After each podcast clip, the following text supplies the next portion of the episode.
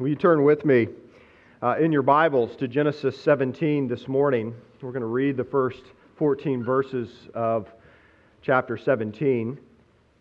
And if uh, you don't have your Bibles with you, you can turn to the back of your order of worship. The Lord really has been taking us along uh, these first 17 chapters. It's not been super stellar for mankind. Uh, we've seen God's awesome power and might displayed in creation. We've seen it displayed in His mercy and His grace towards a people who, just three chapters in, have rebelled against this God. And the cycle keeps running. God is dealing with a people who keep rebelling, who keep running from Him. We get to Noah and the ark, and the whole world, it would seem, has rebelled against Him. And then we come out of that, and, it, and Noah and his boys rebel against him. And we get to Abraham, the father of nations. And just last week you heard even Abram's own heart rebels against this God. Well, how does God deal with people such as this? This God who makes covenant. The God who is perfect makes covenant with people who are imperfect. We'll find this morning as we look at God's grace at work. Let me pray before we read. Our gracious God, we thank you for the word that is set before us. It's glorious and it's wonderful because it came from your mouth. So as we read it here in a moment, God, it is you speaking to us, your people. And so we pray that it would carry that kind of authority, that it would come uh, to our ears and be effective, that it would transform our hearts, that it would give us hope, that it would cause us to repent, that it would cause us to look to you, our glorious God, as our only hope in salvation and in life. Lord, may your Spirit be at work to do this in our midst, and may we see Jesus and delight in him and take faith in him. It's in Christ's name we pray. Amen beginning with verse 1. When Abram was 99 years old, the Lord appeared to Abram and said to him, I am God Almighty. Walk before me and be blameless, that I may make a covenant between me and you and may multiply you greatly. Then Abram fell on his face. And God said to him, Behold, my covenant is with you, and you shall be the father of a multitude of nations. No longer shall your name be called Abram, but your name shall be Abraham, for I have made you the father of a multitude of nations. I will make you exceedingly fruitful, and I will make you into nations, and kings shall come from you.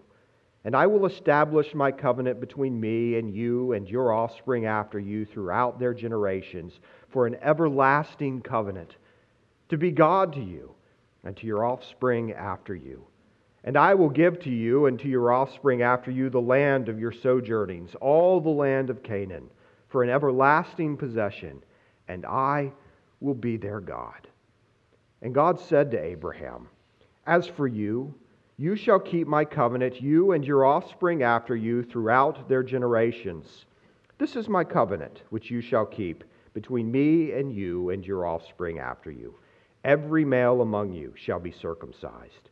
You shall be circumcised in the flesh of your foreskins, and it shall be a sign of a covenant between me and you.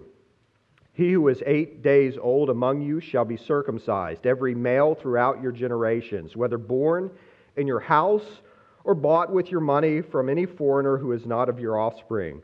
Both he who is born in your house and he who is bought with your money shall surely be circumcised. So shall my covenant be in your flesh, an everlasting covenant. Any uncircumcised male who is not circumcised in the flesh of his foreskin shall be cut off from his people. He has broken my covenant. This is God's word for his people. Amen? God shows us how gracious He is towards us this morning in the confirmation of His covenant. So we'll see three things. One, God tells us what He will do. Two, God tells us what we should do. And three, God's assurance of our end. First, God tells us what He will do. Uh, when we were camping last week, we were in the desert and you're able to go out at night. There's no lights, and you can look up. and see something that you can't see in a city. You can see the Milky Way. You can see the haze of it. And if you take your phone out and put it on 10 seconds for it to draw in all the lights, you can see even things that you, you the naked eye can't see. The sky is filled beyond count. You couldn't even, uh, you couldn't even begin to fathom how many stars there are. And this God has told Abram, look up. This is how many children you're going to have.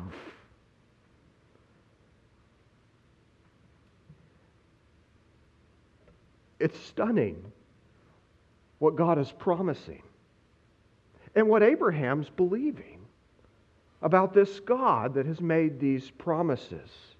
This morning, our passage can really be broken into two main parts. Verses 1 through 8, God tells Abraham what he will do for him and for all the children that come from him, all those children that number as many as the stars. Verse 9 through 14 speaks of what part we are to play in this covenant. Consider for a moment that Abraham is 99 years old as we start this chapter. He was 75 years old when God first called him out of Ur of the Chaldeans with great promises. And it was there that he told him he would bless him and make him a, a great nation, and that through him all the families, even us, on the earth would be blessed. And it's been 24 years now since these promises were made. Yet Abraham believed God, it says, and it was counted to him as righteousness. That's, that's faith.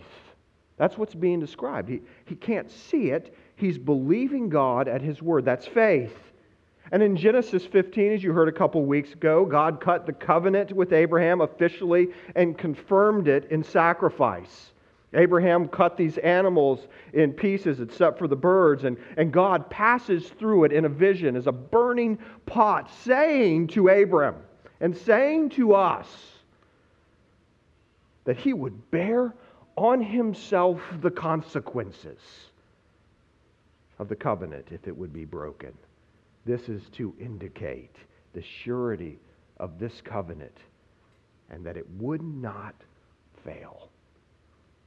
Our passage today gives us a sign, a name, an everlasting promise to confirm this covenant. The whole of verses 1 through 8 indicates the action God will take, God is taking to see his promises come to pass. And it isn't just for this 99 year old man that needs to hear it, it's us as well. God seems to tarry, and we can grow cold to his promises as we wait. So let us remember the premise upon which they stand. Verse 1. He says to Abram, I am God Almighty. That means there is none like him, and that there is none above him. This is his name. Now put yourself in Abram's shoes for a minute. His name, which we learned several chapters ago, means exalted father. And, and think, think about how that name must have pricked him just a little bit. Every time someone called out, Abram, or every time someone came to visit him at the tent, oh, Abram, that means exalted father. I would love to meet some of your kids. With a name like that, you've got to have a lot of uh, boys and girls running around playing, right? Exalted father. His name is a painful reminder at this point. Abraham has struggled already, as we saw in the last chapter, with his faith. He had this tension of what God had promised in his present reality. He tried to overcome it by sleeping with his, uh, his wife's servant and having a child. He's getting late in years, and so are uh, God is getting late in, in, in bringing these promises, but we aren't dealing with a weak God. He is God Almighty. He has waited until Abram is 99 years old so that Abram can at any time say, I have made God's promises come to pass. This 99 year old man cannot make any claims to doing it himself apart from God. The plan of redemption and salvation is God's work alone. So this morning, you can take a deep breath. Relief. God's promises to you aren't based upon your own strength or hindered by your weaknesses, but rest in the fact that He is God Almighty. God would have us know this first. He is the Almighty One who will do everything necessary for your salvation. It is His promises and His prerogative to see them come to pass. One only has to look at the verbs of the first eight verses to see this. It says, I make the covenant, and I multiply you. I have made you father of nations. I will make you fruitful. I will establish the covenant. I will give you land and an everlasting possession. I will be your God. God will see to every detail of his promises. And Abraham, who has faltered in his faith for a second time in the previous chapter, needs to hear again I am God Almighty. Only God can make promises and have the power to see them come to pass. I reckon that we need to hear this this morning. His promises stand upon his unchangeable nature and his power and his will. The second we see it otherwise, we exalt ourselves and seek to save ourselves. So, what has he promised? Seeing God properly as Almighty requires faith. It will be for Abram in this late stage of life, so it will be for us who are mired in our own sin, waiting for the redemption of our bodies. When you look around at the circumstances or feel the weight of your sin and its shortcoming and your shortcomings, what is your faith in? Abram needed this jolt of, uh, uh, of truth for the ebb and flow of faith, and so do you. God is truth. And for any of you who this morning have yet to put your faith in Him, any unbeliever in this room, there is only one trustworthy source of truth in the whole world. Whatever you are believing apart from God will fail you or consume you. The promises of God are for Abram and all his children. Abram will be more than the exalted father. He is given a new name, Abraham, father of nations, indicating what is promised to him is promised to all those who have a faith like his, trusting God at his word he promised that Abraham would be exceedingly fruitful. In a word, he's talking about the church. This church that has spread now over all the earth. Verse 7 that it would grow and expand and, and fill the earth. He promised that, that kings would come from his line. He promised that it would be a permanent covenant that would outlast even these bodies which decay. He promised that there would be land and that, that we will inherit and possess it forever and that He will be our God for all time. In a word, it will never end. God didn't have to make this covenant. He doesn't make a covenant because He needs us, He makes it because He loves us. Do you know that this morning? The one who is almighty loves you. God loves you. Why else would God condescend to sinners who have rebelled against him? Why would he go to Abram, worshiping other gods in his tent in, in Ur, and pluck him up out of the world and set his love upon him? Why would he do that for people who every Sunday have to confess their sins out loud? Is it not because he loves us? So that we're meant to marvel at God's action and work and kindness and mercy and grace given us, who has given us such wonderful promises. No wonder Abraham in verse 3 falls down on his face. Those promises may seem so distant to us in this story, but they were telling a greater story as this fits into the narrative of the rest of the Bible. A greater story that's going to come to pass. Galatians 3:16 says, "Now the promises were made to Abraham and to his offspring. And if you look, that offspring there is in the singular. These promises were made to Abraham and to his offspring. It does not say, and to his offsprings, referring to many, but referring to one, and to your offspring, who is Christ. Now get a hold of that. The promises that are being made to Abraham are promises made to God's own son. What he's promising Abraham is really a promise to Christ, which all those who look to Christ in faith, those who are described by Paul as in Christ, they are your promises. He promises that Christ will be the father of a multitude of nations, that people from every tribe and tongue will be invited to come to him he was given a name, Jesus, which means salvation from their sins. He, what he will accomplish on the cross will forever secure a people, everlastingly so. And as his own people, we will receive a land, the new heavens and the earth, where his people will dwell forever. He is the ultimate king that was promised to Abraham with everlasting rule. And just like the Lord seemed to to tarry on his promises with the 99 year old Abram feels a bit like he's tarrying now, doesn't it? But if you believe the promises and trust in Christ, you will receive these everlasting promises. Yes, we need to hear it every day. I am God Almighty.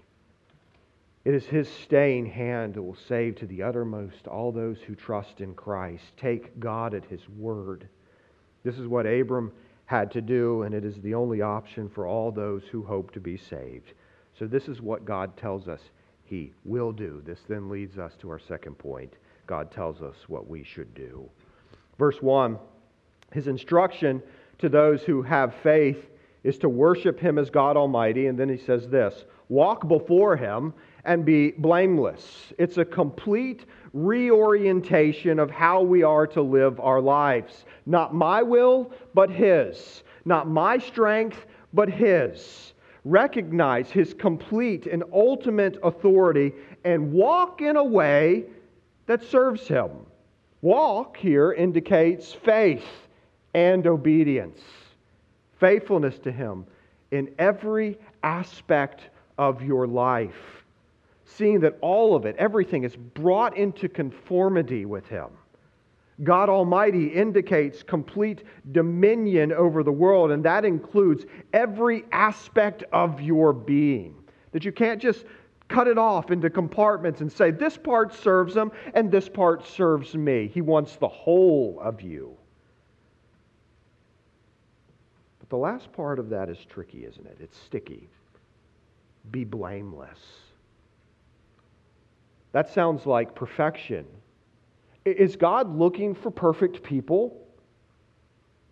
How can I be blameless? Doesn't the whole thing fall on its face every day as I fail, as you fail, over and over again? I mean, Abram, Abraham, he's already failed twice that we know of, and I'm sure it's been a lot more than that. But the whole reason for this interaction with Abraham was because he had wavered in his faith. So, blameless is not meant to indicate perfection, but posture. If we're walking before the Lord continually, then we understand we should be walking within the guardrails of his commands. What is being indicated is rather the description of the Christian walk. God is saying, walk in faith and repentance. This is what it is to be blameless. That is to trust Him and to repent when we sin. We are blameless when we confess to Him our sin and trust in the finished work of Christ for our salvation. Repentance is understanding our first point, which is God has done everything necessary for salvation by His action and turning back to Him whenever we wander. We are blameless when we lay claim to Christ rather than to cling to our sin. We are blameless when we trust His means to save us. Titus 3 says, He saved us, not because of works done by us in righteousness, but according to his own mercy, by the washing and regeneration and renewal of the Holy Spirit. This requires us to fall down on our face, like Abraham in verse 3, and worship and humble ourselves. So God asks us to walk in faith, obedience, and repentance, which is the enrichment of our faith. It is faith in action. Receiving his promises aren't earned, they are received. And he goes on to say what is required in 9 through 14. He says, Keep this covenant for all generations, and the covenant is to be illustrated in a sign. Children, uh, when you were born to your parents or you were adopted, you received something precious. You were given a last name. D- different from all those other children, you are set aside as special unto your parents. You are precious to them. You received your parents' last names. You are theirs. Verse 10 says, This is my covenant which you shall keep between me and you and your offspring after you. Every male among you shall be circumcised. Something special God is giving to them. We can call this a sacrament. God is giving a sacrament to Abraham to be a visible word that declares the promises, a mark that says, You are mine. God wants to say that to his people. You are mine. This is to say, outwardly, you will have a tangible sign to mark the reality of what I have promised to you. But as with all sacraments, it isn't merely just an outward thing, but also has an inward component. So let's look. Let's unpack. What is circumcision to signify in order to show what God is requiring of us? Circumcision of the flesh was to indicate first that God had separated a people for himself. God had cut out of the world, so to, to, to speak, a people, claimed them for himself, and his people would be distinct from all other people. It wasn't an identity. All those circumcised would have an identity in the promises of God and within the community that he promised to bless. It also indicates an irreversible action. The action of circumcision was to show God's irreversible promises and character. He will save all those who identify with him in faith. And it indicates even deeper truths. Circumcision was a bloody and a painful mark, and so it shows God, a Godward action. Circumcision isn't what we are saying to God, but what God is saying to us. It indicates that to be his people means that it will be a painful and a bloody process. The males had to receive it, but ultimately, the cutting off of the foreskin portrayed a much more bloody and significant event in the future. Abraham's sons would receive it, but more pointedly, the son, Christ, God's Son would be cut off in a bloody and painful event upon the cross. To cut away was to indicate the removal of sin. Christ would be the fulfillment of the sign that was to be applied to the boys from the line of Abraham. And he'd be cut off when Christ announced from the cross, My God, My God, why have you forsaken me? He was cut off so that we might be brought in. His death was in our place. His blood was spilled that we may be made clean. This sign will be for whomever was with Abraham, his children, and his foreigners. You see, it was expansive. And there's a lot that can be extrapolated from circumcision, especially in the New Testament. Circumcision's no longer required as the sign of the covenant. So, what sign or sacrament does God give to us outwardly to show that we have been brought in, that we're a part of this line of Abraham, that we're a part of this family, that we we get these promises that are so precious in the Old Testament? How does that apply to me? What sign would you give to me? Because of Christ's death and his resurrection, a bloody sign is no longer needed for inclusion into the community of God. Now it's baptism. Colossians 3 says, In him you were circumcised with a circumcision made without hands. By putting off, that is, cutting off, the body of the flesh by the circumcision of Christ, that is, Christ being cut off in our place, having been buried with him in baptism, in which you were also raised with him through faith in the powerful working of God who raised him from the dead. And you who were dead in your trespasses and in the uncircumcision of your flesh, God made alive together with him, having forgiven us all our trespasses. The covenant of grace, then, will always have a sign and a seal of his promises. God gives us a sign of his covenant to us. And like Abram's Abraham's house. It was for him and for his children. And the new sign surpasses the old because it's expansive even more so. Every man, woman, and child is included. One final thing that God tells us we should do in light of salvation redemption. Circumcision was an outward sign, but it wasn't only to be an outward proclamation of his ownership of us, it was to reflect an inward reality. What does it mean to be a part of God's family? It is that we have hearts that are circumcised. Paul says in Romans 2 For one, for no one is a Jew who's merely one outward, outwardly, nor is circumcision outward and physical, but a Jew is one inwardly. And circumcision is a matter of the heart by the Spirit, not by the letter.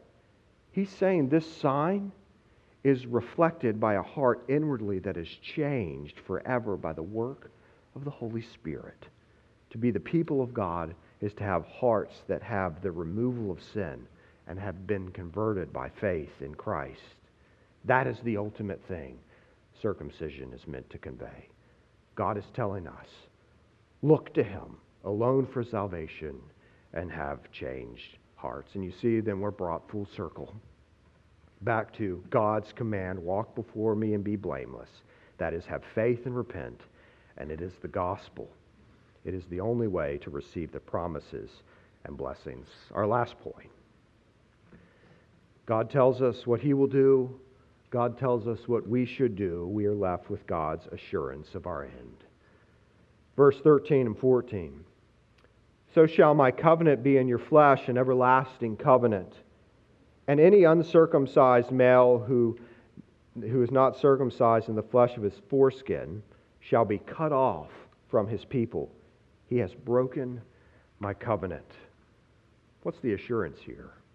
God gives assurance both to the believer and the unbeliever. For the believer to be a part of God's community, one has to trust and believe in God, repent and worship before Him, and walk in His ways. To refuse the sign, then, is to refuse God. The believer is assured that if he will have faith in God's promises and in his Son, who is the fulfillment of the promise, that you will have everlasting life in him, for you will receive as heirs of the promise salvation, blessing eternal, and new heavens and new earth. That's what you get. Amen, right? you don't deserve it. he also assures the one who refuses that they will be cut off from the people of God. ultimately, he is saying that you may expect the opposite of what was promised to God's people. And one only has to do a word search uh, of, of cut off in the scriptures to see what it means. We covered it in Genesis 9 through 11, where the Lord cut off all those in the earth except for eight people. Or, in the judgment and the plagues of Egypt, it says, Thus says the Lord, let my people go that they may serve me. For by now I have put out my hand and struck you and your people with pestilence, and you would have been cut off from the earth. You see, 172 times the phrase is used, and it's almost always indicating judgment. What a severe thing that is being said then in chapter 17. To be cut off, uh, God is saying, is uh, a, a terrible, painful, and here everlasting thing. And for those who would refuse the sign, it's to say, I would rather have your judgment than be your people. Be assured to refuse God's gracious promise of Himself and blessing, and to refuse to be a part of His people by faith and repentance will result in being cut off forever, everlasting judgment.